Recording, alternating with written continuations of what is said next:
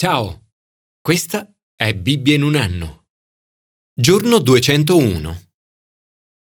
Ormai anziano, il vescovo Taylor Smith, ex cappellano generale delle forze armate inglesi, si trovò un giorno a conversare con un giovane ragazzo.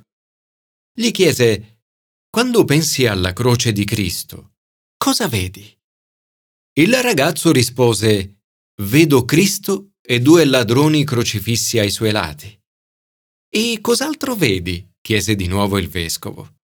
«Vedo i soldati che giocano d'azzardo», replicò il giovane. «Ti confido una cosa», disse allora il vescovo. «Anch'io una volta vedevo solo questo. Ora, quando vedo la croce, vedo me, il vecchio vescovo Taylor Smith, crocifisso con Cristo». Nel brano del Nuovo Testamento di oggi, l'apostolo Paolo espone e spiega cosa significhi essere crocifissi con Cristo. Siamo in Cristo Gesù. Dice: «Per mezzo del battesimo, dunque, siamo stati sepolti insieme a Lui nella morte, affinché, come Cristo fu risuscitato dai morti per mezzo della gloria del Padre, così anche noi possiamo camminare in una vita nuova». E ancora: «Non sapete che quanti siamo stati battezzati in Cristo Gesù, siamo stati battezzati nella sua morte?» All'età di diciotto anni, su una pagina di un quaderno, scrissi proprio questo. Sono morto nel febbraio millenovecentosettantaquattro. La mia vecchia vita è stata sepolta. Da allora cammino in una nuova vita. Ero da poco diventato cristiano. Da quel momento la mia vita è completamente cambiata. Grazie alla morte e alla risurrezione di Gesù Cristo, ora siamo in grado di vivere una vita nuova. Nei brani di oggi vedremo come tutto questo sia stato anticipato nell'Antico Testamento e realizzato nel Nuovo Testamento. Commento ai Sapienziali. Un canto nuovo. Questo brano è un salmo di lode. Un salmo non semplice da comprendere e da molti ritenuto tra i più difficili dell'intero Salterio. È scritto in linguaggio poetico. Parla di acqua traboccante e danzando canteranno. Sono in te tutte le mie sorgenti. Un'immagine questa di anticipazione di vita in abbondanza, del dono dello Spirito Santo. In seguito Gesù dirà che tutto questo si è realizzato non in un luogo, Sion, ma in una persona. Dal suo intimo sgorgeranno fiumi di acqua viva, un'acqua viva che viene dallo Spirito Santo e che ora è per tutti. Un canto nuovo che possiamo cantare per lodare il Signore. Sono in te tutte le mie sorgenti. Signore, ti prego perché oggi possano scorrere in me e fuori di me correnti di acqua viva dello Spirito Santo. Commento al Nuovo Testamento. Una libertà nuova.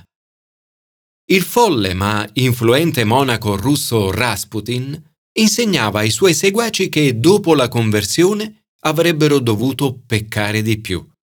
In questo modo, essendo stati perdonati, avrebbero sentito maggiormente l'amore di Dio. Non aveva capito che la grazia non è una scusa per peccare, è piuttosto un grande motivo per non farlo. In questo brano Paolo affronta questo tema. Parte dal fatto che la grazia viene incontro ad ogni nostro peccato e che se il peccato abbonda, la grazia abbonda ancora di più. Si chiede: perché abbondi la grazia? Dobbiamo quindi rimanere nel peccato? La sua risposta è ovviamente no. Dice: è assurdo. Noi che siamo già morti al peccato, come potremmo ancora vivere in esso? Ora siamo liberi e il nostro atteggiamento nei confronti del peccato è totalmente diverso. Come potremo noi che siamo stati cambiati così radicalmente, dalla vita alla morte, vivere ancora nel peccato? Una volta eravamo schiavi del peccato, costretti ad obbedire ai suoi comandi, ma ora siamo liberi. In questo brano osserviamo tre aspetti chiave della salvezza. uno. Siamo salvati dalla pena del peccato.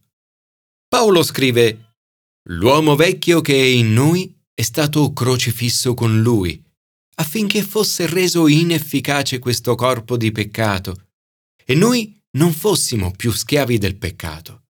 Infatti chi è morto è liberato dal peccato».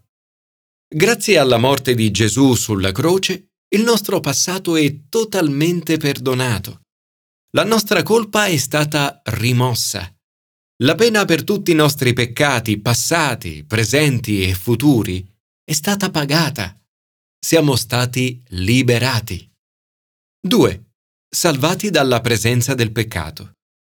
Paolo scrive: «Se infatti siamo stati intimamente uniti a Lui, a somiglianza della Sua morte, lo saremo anche a somiglianza della Sua risurrezione».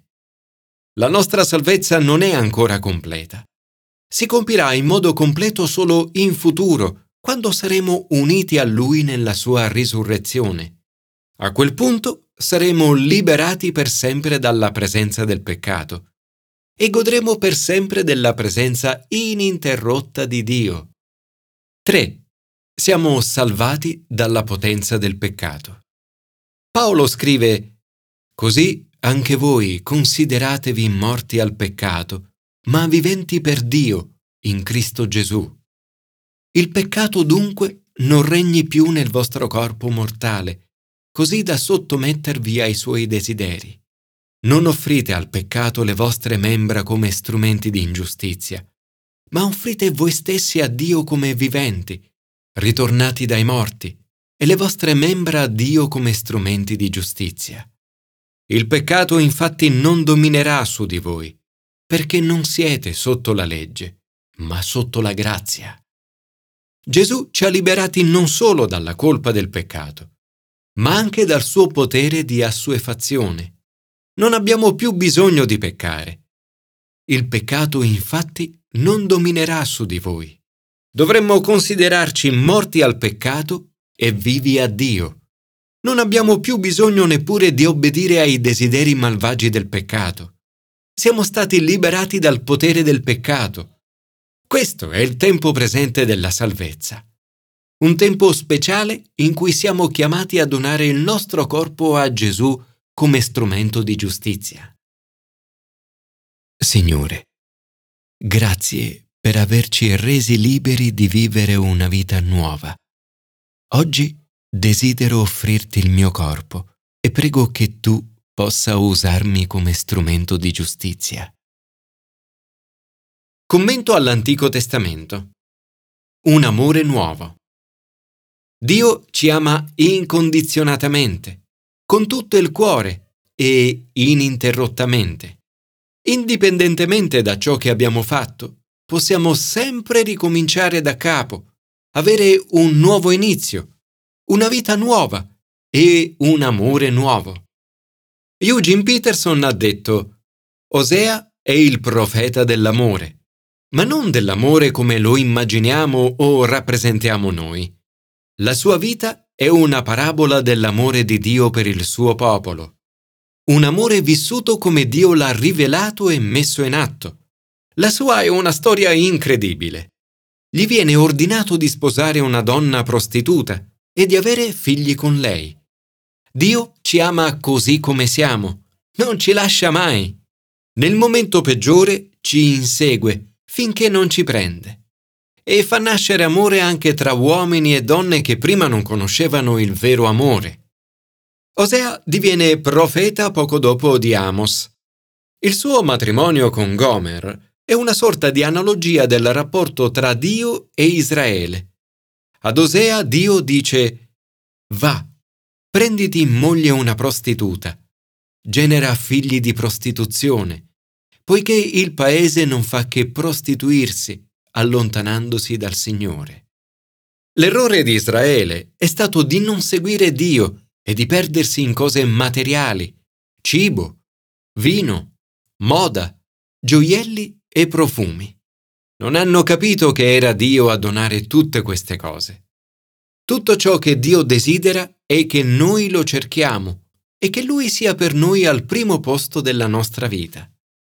La realtà però è che spesso, anziché cercare Lui, cerchiamo le cose, finendo così per sentirci frustrati e incapaci di raggiungere la sorgente dell'amore che cerchiamo. Dio dice: inseguirà i suoi amanti, ma non li raggiungerà. Li cercherà senza trovarli. Dio desidera che viviamo con Lui un rapporto stretto come quello di un marito e di una moglie. Dice: perciò, ecco io la sedurrò.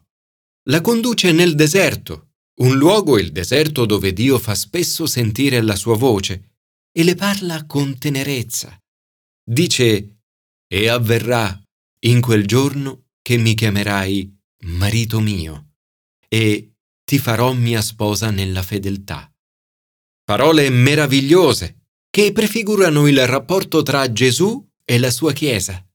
Dio promette una nuova relazione d'amore tra Lui e il suo popolo. In questa relazione il suo popolo riconoscerà il Signore.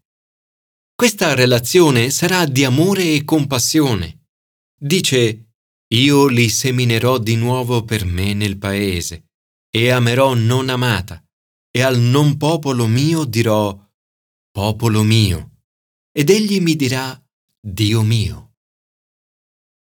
Signore, grazie, perché attraverso la morte e risurrezione di Gesù posso arrivare a conoscerti. Grazie, perché posso camminare ogni giorno in un rapporto d'amore con te. Grazie, perché ci mostri il tuo amore per noi chiamandoci tuo popolo. Grazie, perché ora posso dirti: tu sei il mio Dio.